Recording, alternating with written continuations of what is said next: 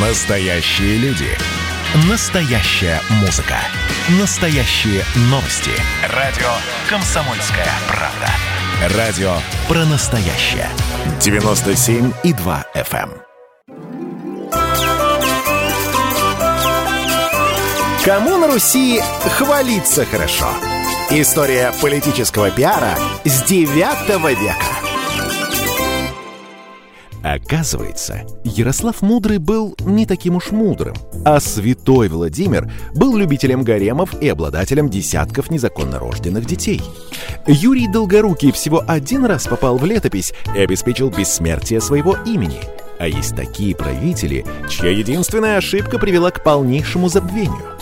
Как зарождался политический пиар на Руси? Слушайте совместный проект Владимира Мединского и радио «Комсомольская правда».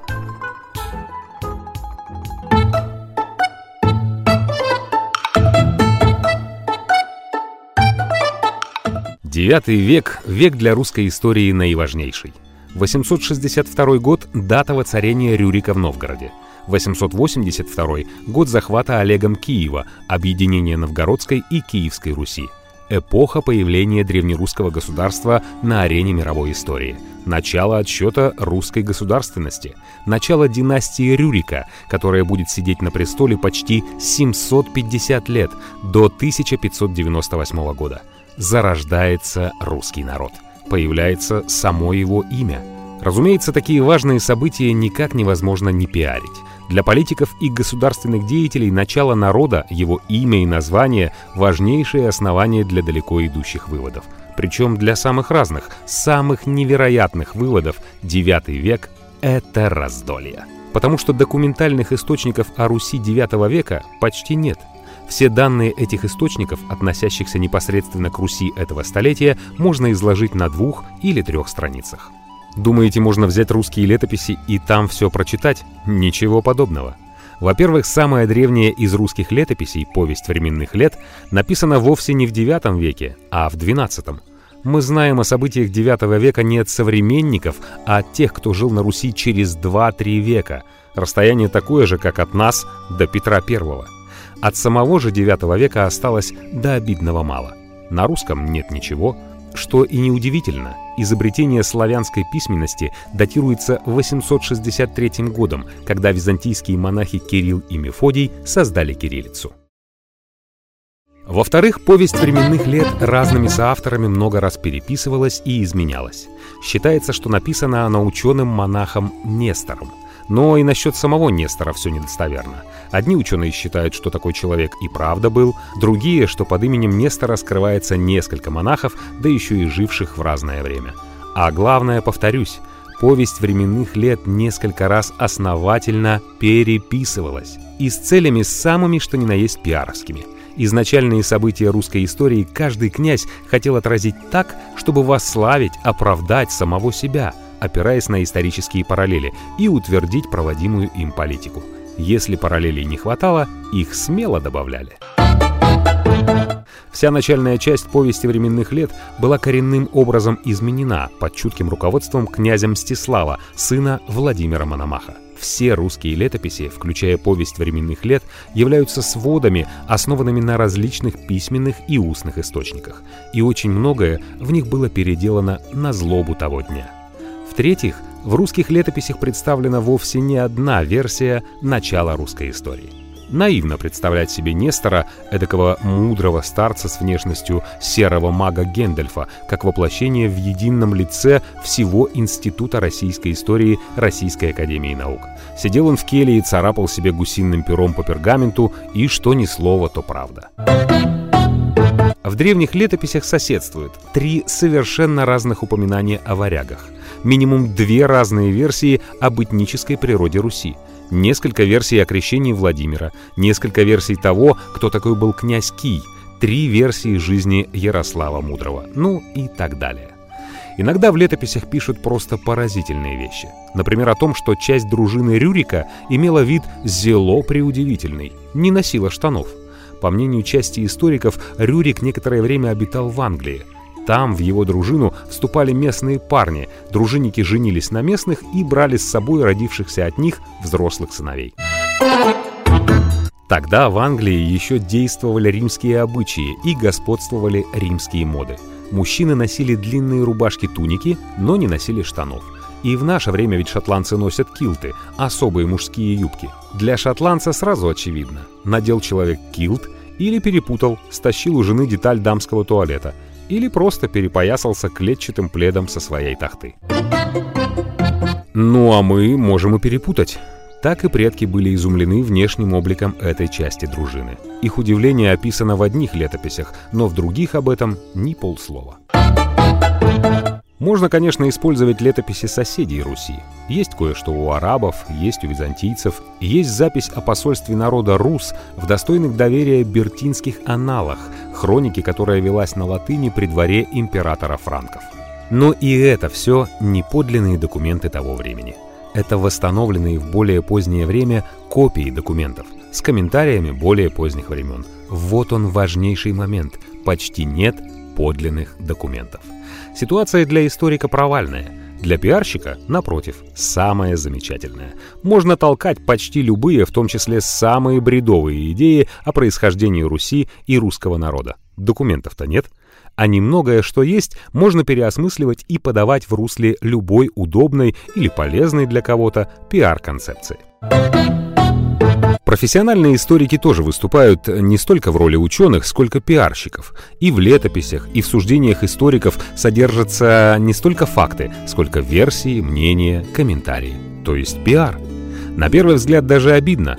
У других наций с выходом на историческую сцену все более-менее ясно, а у нас до сих пор все окутано густыми клубами враждебного пиар. Но и эти клубы можно увидеть как нечто положительное. До появления на исторической арене других народов просто никому нет дела, а вот появление Руси и русских волнует множество разных людей в разных странах. Видимо, мы все же кого-то задеваем, кому-то мешаем жить приходится нас опускать разными способами. В точности так, как в наше время Америка мочит своих геополитических конкурентов. Вражеский пиар — это почти комплимент. Тот, кто не опасен, того и не трогают. И еще одно очень важное обстоятельство. При выяснении того, кому именно принадлежит изначальное право на колоссальные территории и неисчислимые природные богатства — все историки неизбежно становятся не столько учеными, сколько бойцами идеологического фронта. Ибо на кону стоят уже не просто раскопанные черепки, бронзовые наконечники копий да берестяные грамотки, а колоссальные ценности и большие, очень большие деньги. А где деньги и платежеспособные заказчики, там сразу же подвязаются и пиарщики. Чья это территория? Кто здесь жил? Как назывались жившие здесь народы? какое отношение к ним имеют современные жители. Все это не только и не столько академические вопросы, сколько политические. Ни об одном народе не существует столько негативных мифов, как о русском. Это было справедливо отмечено еще Екатериной Великой. Нет народа, о котором было бы выдумано столько лжи, нелепостей и клеветы, как народ русский. Как они возникали, эти лживые нелепости, кому и зачем нужны, вопрос далеко не праздный. Об этих мифах, использовав в качестве эпиграфа слова русской императрицы и урожденной немки, я написал несколько книг под общим заголовком «Мифы о России». Буду рад, если читатель возьмет в руки и одну из них. В этой книге я пишу не о мифах, но и в ней придется иметь в виду огромное количество негативных стереотипов, окутывающих Русь. Специалисты по пиар хорошо знают, что такое «пущен слух» или «складывает сомнение». Обыватель, да и специалист, пусть даже профессор и доктор исторических наук, могут не вникать в это. Но мы-то, профессионалы, должны понимать, кто и зачем дает истории страны и народа именно такое освещение. И каждому такому яду пиарщик должен уметь найти точное противоядие. Если мы хотим жить в своей России, быть хозяевами ее природных богатств и продолжать свою историю, нам необходимо свою историю не только по-настоящему знать, но и хорошо, грамотно пиарить. Вот что надо иметь в виду, занимаясь историей Руси IX века. Все истории о зарождении русского народа и русского государства – сфера не столько исторической науки, сколько идеологической борьбы, пропаганды, а тем самым и большого пиара. Это неизбежно, потому что идет не академическая дискуссия, а спор о судьбе нашей страны, о начале этой судьбы. И в этом отношении все историки, от немецких норманистов, Ломоносова, Карамзина, Ключевского до Рыбакова, Пайпса и тому подобных, неизбежно становятся бойцами идеологического фронта. И нас в нашей книге историческая истина интересует в меньшей степени, поскольку мы пишем не историю, а историю пиар. Джордж Сорос и ЦК КПСС отдыхают. Спросите себя, кто был основателем русского государства? Варяги? Кто был первым князем? Рюрик? Это не так. Но, во-первых, если вы так думаете, значит старые пиар-концепции по-прежнему работают и воздействуют на вас, уважаемый и дорогой читатель. А во-вторых, некоторым нашим предкам казалось очень престижным иметь правителя издалека. Не только князя издалека, даже жену взять издалека было престижно. Многие специалисты считают, что само слово «невеста» лексически означает «невесть откуда взятая». Чем из большей дали привез жених невесту, тем он более лихой и смелый, тем больше ему чести. Так и с князем. Сочиняя истории об иноземном происхождении князей, предки создавали важную для себя возвышающую их легенду. В этом наши летописи не оригинальны. Многие народы Средневековья приглашали князей из-за моря и гордились, что их правящая династия издалека. Иногда это приводило к настоящей национальной катастрофе. Например, бритты прямо попросили племя саксов. Британия, некогда еще императором Веспасианом, введенная в число провинций, находившихся длительный период с пользой для себя под покровительством римлян, стала терпеть опустошение со стороны соседних народов, пишет хронист. И вот, когда распространилась молва о победоносных деяниях саксов, жители Британии послали к ним смиренное посольство с просьбой о помощи. Благородные саксы – Несчастные бриты, изнуренные постоянным вторжением врагов, и поэтому очень стесненные, прослышав о славных победах, которые одержаны вами, послали нас к вам с просьбой не оставить без помощи. Обширную, бескрайнюю свою страну, изобилующую разными благами, бритты готовы вручить вашей власти. Мы ищем убежище под крылом вашей доблести. Какую бы повинность вы ни возложили на нас, мы будем охотно ее нести. Обширную, бескрайнюю свою страну, изобилующую разными благами, бриты готовы вручить вашей власти. Красиво? Еще красивее, чем в повести временных лет. Саксы ответили возвышенно и благородно. Знайте, что саксы — верные друзья бриттов и всегда будут с ними, в равной мере и в их беде, и в их удачах.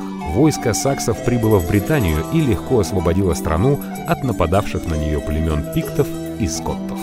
Но когда предводители войска увидели, что земля эта обширна и плодородна, но жители ленивы в деле ведения войны, тогда они отозвали большую часть войска и заключили мир со скоттами и пиктами. И, сообща с последними, выступив против бриттов, изгнали их из страны, а самую страну подчинили своей власти. И так как остров этот расположен в некоем углу моря, то и по сей день они называются англосаксами. Вот так, в результате цивилизованного предательства и демократического разбоя родилась англосаксонская цивилизация, давшая миру и Британию, и Соединенные Штаты. Родина демократии и гражданского общества. Правь, Британия! Каждый раз, когда я слышу о генетическом отсутствии политической культуры у русских или нашем патологическом неумении самостоятельно навести порядок в России, я вспоминаю эту старинную саксонскую хронику – как там у нас насчет Британии? По крайней мере, в нашем случае призвание иноземцев, если, конечно, оно было, произошло без такого рода ужасов. Может, мы были слишком дикие? Хотя, скорее всего, дело не в этом. Летописи пишут не только о призвании варягов, но и о древнерусских князьях, правивших на Руси до Рюрика. В частности, рассказывается про славянского князя Кия, князей Щека, Харива и сестру их Лыбедь. Было это еще в V-VI веках. Укрепленный город князя Кия назывался Киев, первая столица Руси. Тут нужно сказать, что для предков время шло не так, как для нас. Это сейчас, после пустейшей вечеринки, в интернет выкладывается с полсотни снимков, и еще пять сотен остается в памяти ноутбука. А тогда люди были экономнее. Фотошопа не существовало, а пергамент был дорог. И вместо целого города на полях книги рисовалась одна башня. Если же появлялся всадник, то читателю было понятно, что изображено войско. Поэтому в летописи 500-летний период создания русского государства вполне могли заменить правлением одного князя. Так сказать, слепить одного князя, воплощавшего целую историческую эпоху, из многих, объединенных под одним именем. Того самого Рюрика, которого новгородцы пригласили на работу в качестве директора местного ЧОПа. И который, кстати, сам лично даже никогда не был в Киеве. Про ЧОП упомянули мы не случайно. Торговый город Новгород в сущности тогда был большим и богатым рынком, который без охранников превращается в большой бардак. В общем, Кий, Щек и Хариф, а также все представители их династии, сжатые под этими именами, жили задолго до Рюрика и никогда не могли быть современниками Рюрика и Олега. Это все равно, как если бы император Петр I для своего нелюбимого москвичами памятника самолично позировал Церетели. Но хитрый летописец зато красиво показал, как якобы вместо старой славянской династии, Кия, воцаряется новая династия Рюрика. Предков совершенно не волновало, что Рюрик иноземного происхождения и что его потомки, получается, извели прежнюю славянскую династию. Им было важно показать, что предки были сильные и воинственные, захватывали Константинополь, Царьград и при Кии, и при. Провал во времени? Пиар? Несомненно, пиар. Летопись рассказывает то, чего в принципе быть не могло, но мы до сих пор слушаем и верим. Мощнейший пиар-ход по всем правилам искусства. Никакому Соросу не угнаться. Весь идеологический отдел ЦК отдыхает. Соперничество двух центров Древней Руси, Новгорода и Киева за старшинство прослеживается до самого монгольского нашествия, разгрома и сожжения Киева в 1240 году. Киевляне считали, что в их городе до династии Рюрика были свои местные князья. Кий, давший имя городу, его братья Щек и Хариф, а также сестра их Лыбедь. По легенде, каждому брату принадлежало особое поселение на одном из киевских холмов. Это потом они слились в единый город. Были ли князья в реальности или только в народном воображении, неважно. Старая легенда обосновывала и древность города, и его самостоятельность. Новгородцы же думали иначе. В новгородских летописях этого самого загадочного Кия называли перевозчиком. Якобы Кий перевозил людей и груз через Днепр, покрикивая при этом «На перевоз! На Киев!» Оттуда и пошло. Киев перевоз, а потом просто Киев. В других текстах Кия и его братья Щека и Харива представляли как лютых разбойников, которых князь в Новгороде заточил в темницу. Потом князь сжалился, отпустил их, а разбойники сбежали на Днепр, где основали Киев. Ни историки XIX века, ни их современные коллеги не хотят принимать этой версии всерьез. Соловьев называет летописную историю сказкой, которая произошла от смешения двух преданий – об основании Киева и о первых варяжских князьях его. Фраянов полагает, что новгородцам здесь отказало чувство меры и что это всего лишь обидный для киевлян навет. Это не первый случай, когда современные историки лучше предков знают, что же те имели в виду. Откуда у них, у современных, такая уверенность? Ведь Ки, Щек и Хариф, да, еще и загадочная красавица Лыбедь, мелькают в летописи чуть ли не однократно. Откуда появились? Бог весть. Куда исчезли? Неизвестно. Нет в Киеве Щековой могилы. Не сидели на престолах потомки Харива, неизвестны бояре, кичившиеся происхождением от лыбеди. Если эта великолепная четверка не придумана, они могли быть решительно кем угодно, в том числе и разбойниками, и новгородцами, и князьями, и паромщиками. Пиар 18 века История с призванием варягов, прямо скажем, сомнительна. Совершенно непонятно, что за ней в действительности стоит.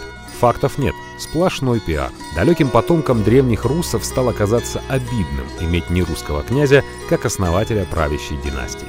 Особенно в XVIII веке, в страшную пору Бероновщины, когда немцы нагло оттесняли от престола русское дворянство. Академик Рыбаков пишет об этом. Во времена Бероновщины, когда отстаивать русское начало в чем бы то ни было оказалось очень трудно, в Петербурге, в среде приглашенных из немецких княжеств ученых, родилась идея заимствования государственности славянами у северогерманских племен. Славяне IX-X веков были признаны живущими зверинским образом, выражение в летописи, а строителями и создателями государства были объявлены северные разбойничьи отряды варягов-норманов, нанимавшиеся на службу к разным властителям и державшие в страхе Северную Европу. Так родилась идея норманизма, которую часто называют нормандской теорией, хотя вся сумма норманистических высказываний за два столетия не дает права на наименование норманизма не только теорией, но даже гипотезой, так как здесь нет ни анализа источников, ни обзора всех известных фактов.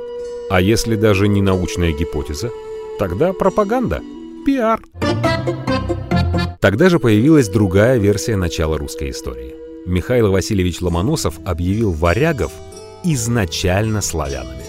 Он полагал, что варяги — это палапские славяне, жители побережья Балтики. Варягов позвали из-за моря? Да, плавали они на лодках туда-сюда, моряки, в общем, были. Когда Михаил Васильевич учился в Германии, на побережье Балтики еще звучала славянская речь. Не все палапские славяне были полностью онемечены. Вот отсюда и пришли варяги. И Рюрик у него был славянином. Михаил Васильевич даже книгу об этом написал. На книгу Ломоносова современные историки не ссылаются. Историю Ломоносов знал плохо. Но вот полемический запал книга дала огромный. Вопрос ведь решался не о том, какой национальности Рюрик – от его происхождения стала зависеть, самобытна ли русская культура и самостоятельна ли русская государственность. Если Рюрик – варяг-скандинав или немец, и он основал русское государство, то это полностью оправдывало фактический захват политической власти при Анне представителями самого германского народа – немцами. Получился политический пиар в чистом виде. Норманисты обслуживали немецкие интересы при русском дворе. Если же Рюрик славянин – если славяне жили и строили свое государство независимо от варягов, то и оснований германизировать русскую власть никаких нет.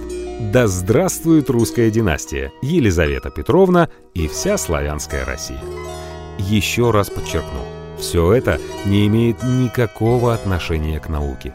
Речь идет о столкновении двух пиар-концепций, двух имиджей России, двух брендов – германского и славянского. У пиар-истории XVIII века оказался огромный пост-пиар. О чем спорили норманисты и Ломоносов, сейчас известно только кучки профессиональных ученых. А вот кто был Рюрик, спорят всерьез. Кем только его не объявляли. И хазарином, и маравом, и половцем, и немцем, и крещенным евреем, и, конечно же, раз сто объявляли русским. Например, Соливаром из Старой Русы. Существует еще экзотическая версия, что варяги вообще не норманны. Не народ германского происхождения, а наши братья-славяне. Просто так называлась каста бродячих воинов наподобие японских самураев. То есть варяг не национальность, а профессия. Варягом мог быть и свей, и норман, и славянин. Проверить эту теорию сегодня тяжело.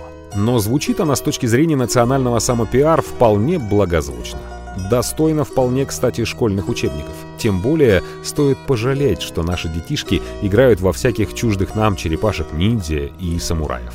Пусть лучше бы играли в варягов и богатырей, куда как патриотичнее и для самоопределения полезнее. В общем, тут есть о чем подумать. Пиар 19 века, или как Гегель покончил с русской цивилизацией. Итак, мы все-таки не норманы, а русские. Уже хорошо. Но вопрос о происхождении русского государства связан с более широким видением проблемы – определением русской цивилизации. Все-таки согласитесь, государство является ее частью.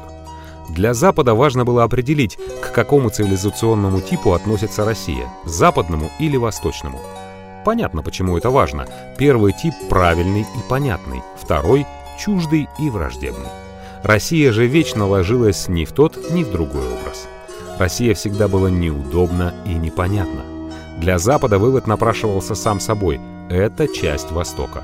Однако стоило им решить, что у нас развивается цивилизация восточного типа, возникало противоречие, нарушение логики. Уже было принято за истину, что русское государство создано именно им, Западом.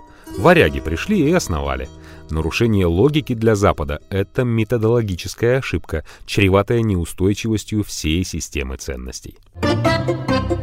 Положение спас Георг Вильгельм Фридрих Гегель. Любимый Марксом и вслед за ним всеми коммунистами немец-диалектик, не видя будущности в культурно-историческом развитии России, просто вычеркнул ее из списка исторических народов. Есть народы исторические, а есть неисторические. И все тут. Расистом Гегель не был. Враждебных славянам высказываний не делал, даже как бы сочувствовал нам. Что возьмешь с неисторических бедолаг?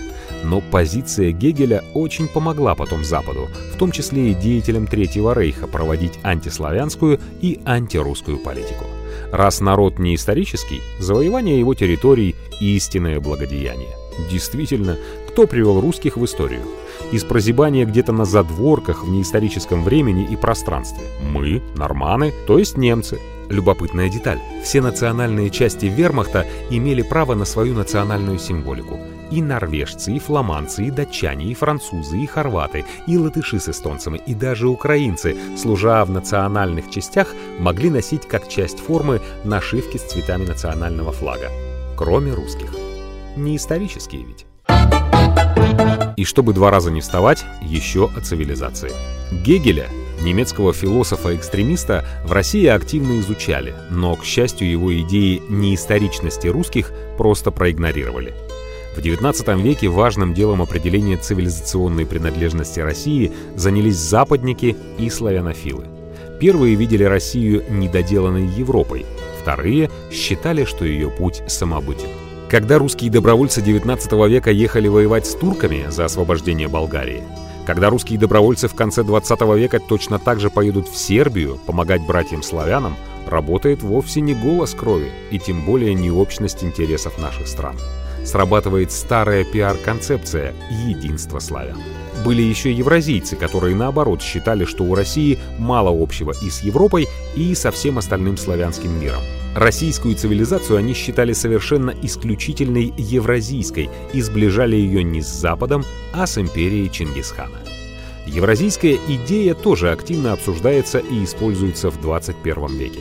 Существует международное евразийское движение – в Казахстане поставлен памятник Льву Николаевичу Гумилеву, открыт Евразийский национальный университет имени Гумилева.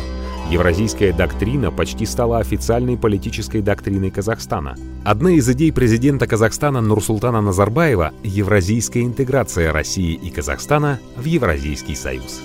Так что и эта пиар-концепция имеет долгую жизнь. Некоторые историки считают, что с IX века по настоящее время существует одна российская цивилизация, в развитии которой можно выделить несколько этапов или субцивилизаций. Киевская Русь, X-XIII века, Московская Русь, XIV-XVII века, Имперская Россия, XVIII век по сей день.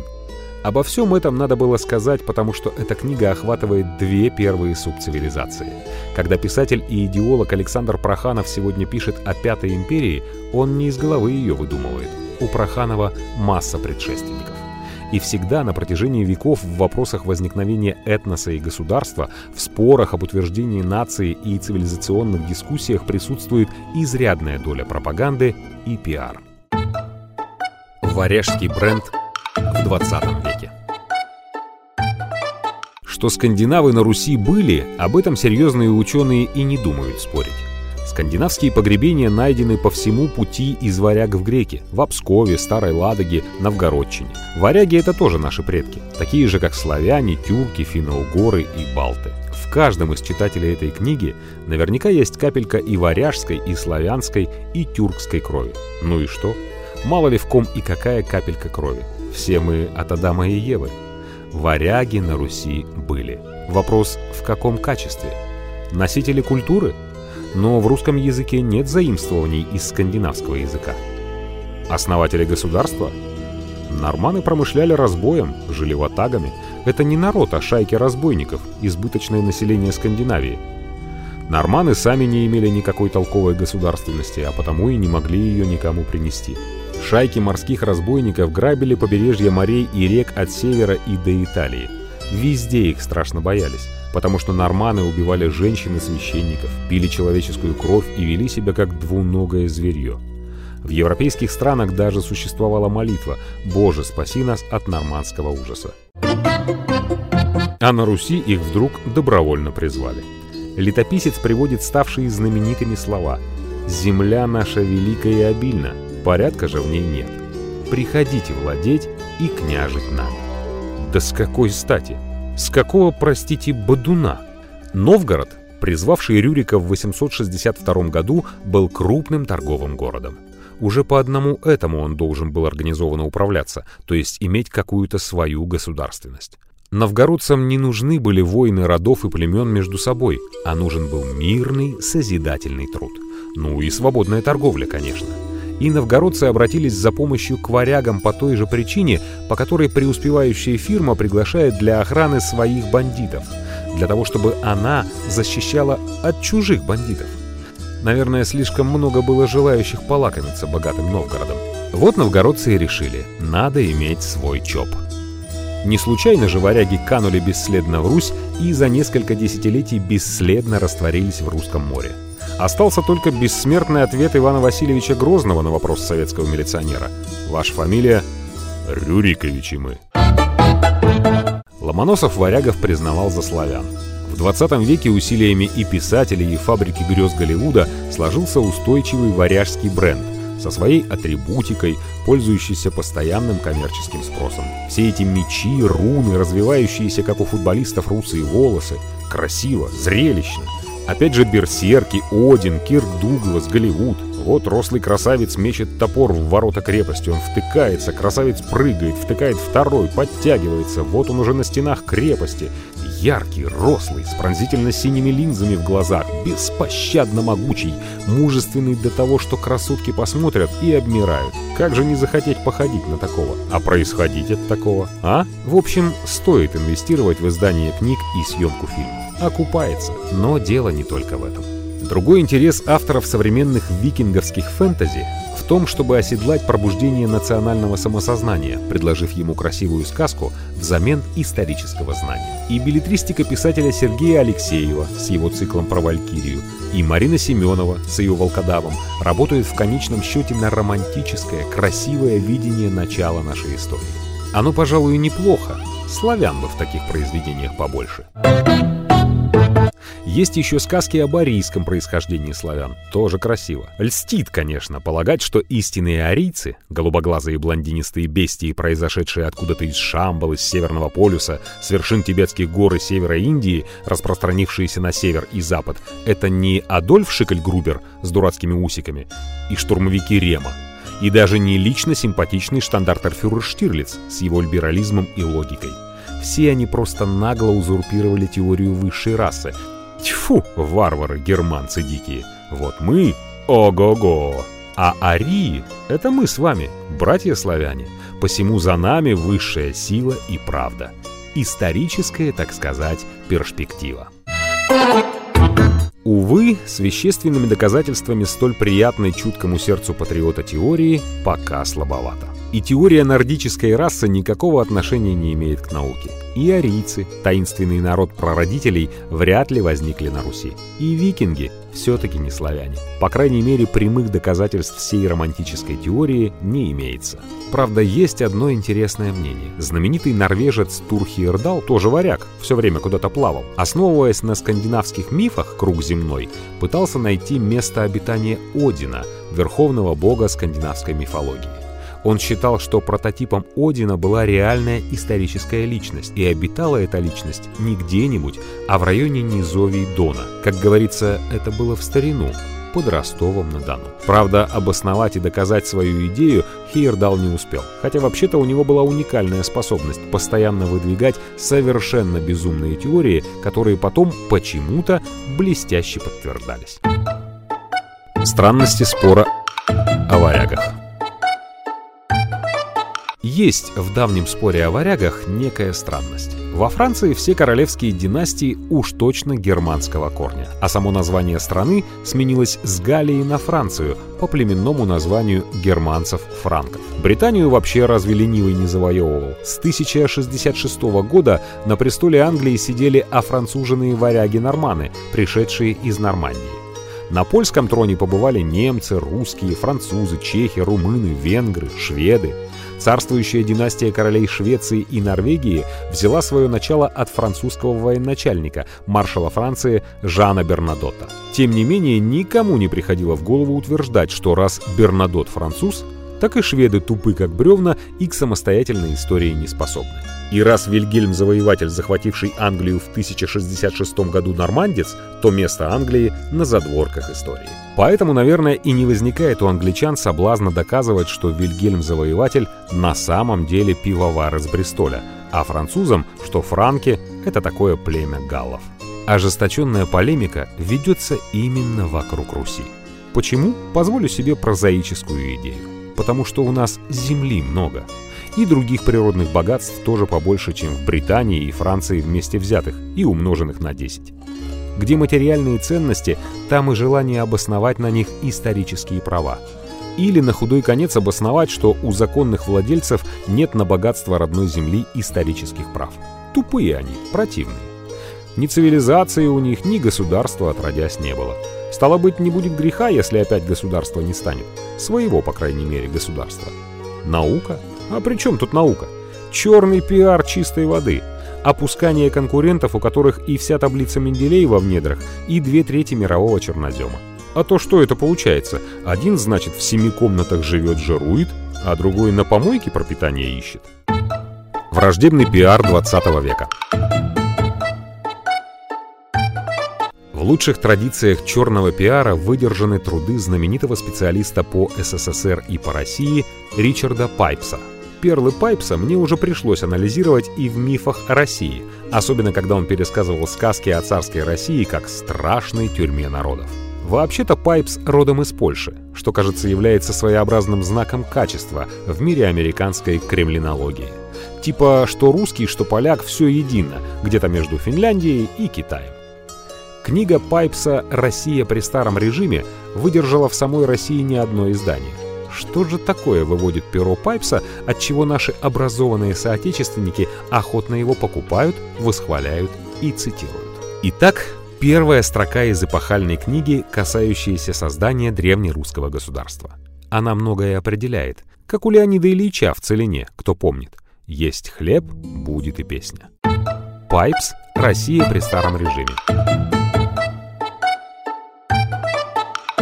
В IX веке волжская торговля Хазар остановила на себе внимание варягов. Вот это да! В первой же строчке, собственно, про Россию ни слова про Русь, русских, славян. Дальше больше. Во время этой первой полосы захватов часть варягов повернула на восток и основала поселение на землях, впоследствии сделавшихся Россией. Первой варяжской колонией на русской земле был Алдейшборг, крепость на берегу Ладоги. Это была превосходная база для разведки водных путей, ведущих на юг, в сторону великих центров левантийского богатства и культуры.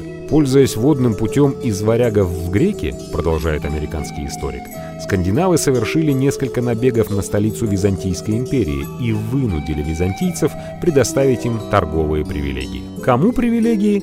Скандинавам, дорогие мои, скандинавам. Русскими в русской истории Пайпса и не пахнет российская история продолжает писаться без нас. В IX и X веках между русским лесом и Византией завязались торговые отношения, которыми заправляли вооруженные купцы-варяги. Русский лес – вот такой удивительный политический субъект возникает на страницах сочинения Пайпса. Произнести «русская земля» или «русский народ» для него затруднительно. Похоже, просто неприятно. Чем дальше в лес, тем толще партизаны. Постепенно викинги завладели всеми главными водными путями, ведущими к Черному морю, и настроили на них крепости. Из этих опорных пунктов они собирали со славян, финнов и литовцев дань в виде рабов, мехов и воска. Это были настоящие города-крепости, с гордостью за германцев отмечается Пайпсом. Вокруг них часто вырастали пригороды, населенные туземными ремесленниками и торговцами. Самым большим городом был Канугард, Киев. Городам надо было создать какую-то организацию. Процесс начался около 800 года и завершился в 882 году, когда князь Хельги, Олег, собрал под своим началом два конечных пункта греко-варяжского пути – Хальмарт, Новгород, и Канугард, Киев. Киев выступал как главный склад для дани, собранной со всех концов Руси, и как порт, из которого дань отсылали к месту продажи, в Царьград. Вот-вот, появляется все же слово «Русь», но появляется как название места, с которого собирается дань, и не более. Как субъекта истории славян по-прежнему нет и в помине. Сидят такие в лесу и платят дань. Местная фауна вместе с лосями и медведями. А государство восточных славян по Пайпсу родилось как побочный продукт, случайный результат заморской торговли между двумя чуждыми народами – варягами и греками. Державная власть над городами-крепостями и окрестными землями была взята династией, утверждающей свое происхождение от полулегендарного варяжского князя Хройрикра или Рёдерика, Рюрика русских летописей. Интеллектуальная наглость Пайпса, кажется, уже достигла предела. Но есть еще один пассаж, где все уже просто запредельно. Киевское государство в России напоминало скорее великие европейские торговые предприятия 17-18 веков, такие как Ост-Индская компания или компания Гудзонова залива, созданные для получения прибыли, но вынужденные из-за отсутствия какой-либо администрации в районах своей деятельности сделаться как бы суррогатом государственной власти. Великий князь был по преимуществу купцом, и княжество его являлось, по сути дела, коммерческим предприятием. Побочный продукт – торгово-закупочный трест. Чтобы сочинить такое, мало быть просто пиар-специалистом. Надо искренне ненавидеть Россию. России нет. Есть торговая фактория варяжского князя Хроерикра и его наследников. И все начале IX века не существовало ни норвежцев, ни датчан, ни шведов.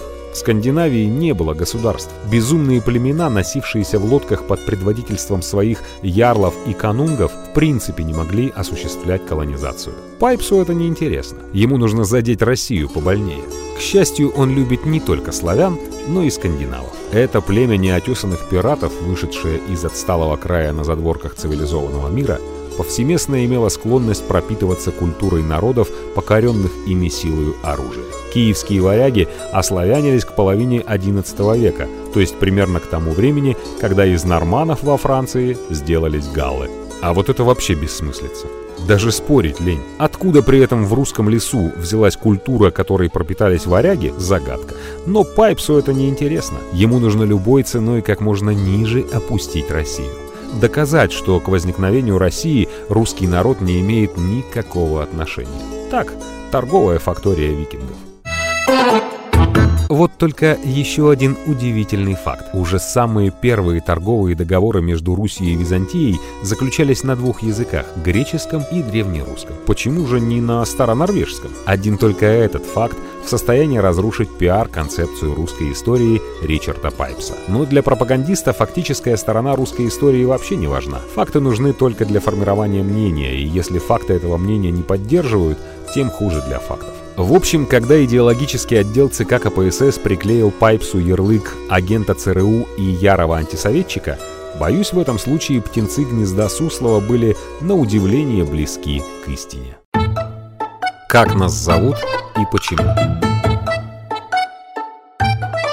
Если принимать всерьез Пайпса, то даже само имя Русь вовсе не наше. Варяги дали восточным славянам ряд вещей, без которых не могло бы обойтись слияние разношерстных племен и племенных союзов в национальную общность, рудиментарную государственную организацию, возглавляемую одной династией, общую религию и национальное имя. Вот так. Даже само национальное имя унаследовано ненавистной Пайпсу Россией от пришельцев.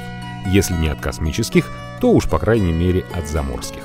Откуда именно имя Русь, Пайпс не конкретизирует, но есть немало исследований норманистов, которые связывают возникновение имени русского народа с Руслаген. Это шведское побережье к северу от Стокгольма, жители которого по сей день известны как Руспигар. Получается, что мы не русские, а руспигарские. Еще одно объяснение из той же серии связано с древнеисландским «ропсмен» или «ропскарлар», означающим «грибцы», «мореходы» древнеисландским. И по этой версии мы уже не русские, а робсменские или даже робскарларские. Тьфу, не выговоришь. А вот еще один аргумент в пользу того, что Швеция и есть Русь изначальная. В финском языке «рутси» до сих пор означает Швецию. Имеют ли суждения такого рода отношение к науке? Нет, никакого не имеют. Это пиар-концепции, утверждающие роль Скандинавии как старшего брата Руси. Когда ставят или сносят памятники историческим личностям, это всегда не столько историческая оценка, сколько акт идеологической борьбы. Скажем, в начале 1990-х в Казахстане снесли памятники Екатерине II, как завоевательнице Казахстана, и Ермаку, как колонизатору. Ну, про бронзового солдата-освободителя в эстонской версии солдата-поработителя в Таллине и говорить нечего. А вот под Стокгольмом не так давно поставили памятник Рюрику. И снос и возведение памятников во всех приведенных случаях никак не наука, а чистейшей воды политика. В Скандинавии, впрочем, памятниками Рюрику не ограничиваются. На выставке «Ольга и Ингигерт. Княгини эпохи викингов», открывшейся в 2005 году в историческом музее Стокгольма, были представлены экспонаты эпохи викингов из археологических раскопок в Старой Ладоге и Киеве. Святая равноапостольная княгиня Ольга родилась в конце IX века на Псковской земле. Была женой Игоря, сына князя Рюрика. После гибели мужа правила страной – ее правление отличалось мудростью и отмечено многими полезными начинаниями. Ингигерт родилась около тысячного года в семье шведского короля. Была выдана замуж за князя Ярослава Мудрого, жила и правила на Руси под христианским именем Елизавета. Похоронена рядом с мужем в Киевском Софийском соборе. Обеих этих дам на выставке шведы представляют как своих, типа блондинистых шведок из группы Абба. Неумные шутки? Ничего подобного. Это сознательные и далеко не глупые пиар-версии. В действительности имя народа Русь или Рос появляется в источниках впервые в середине VI века. Готский историк вспоминает мужей Росов, Росомонов, враждовавших с готами. Другой автор, писавший в Сирии, перечисляя степных кочевников при Черноморье, упоминает неконный народ Рос, живший на Днепре.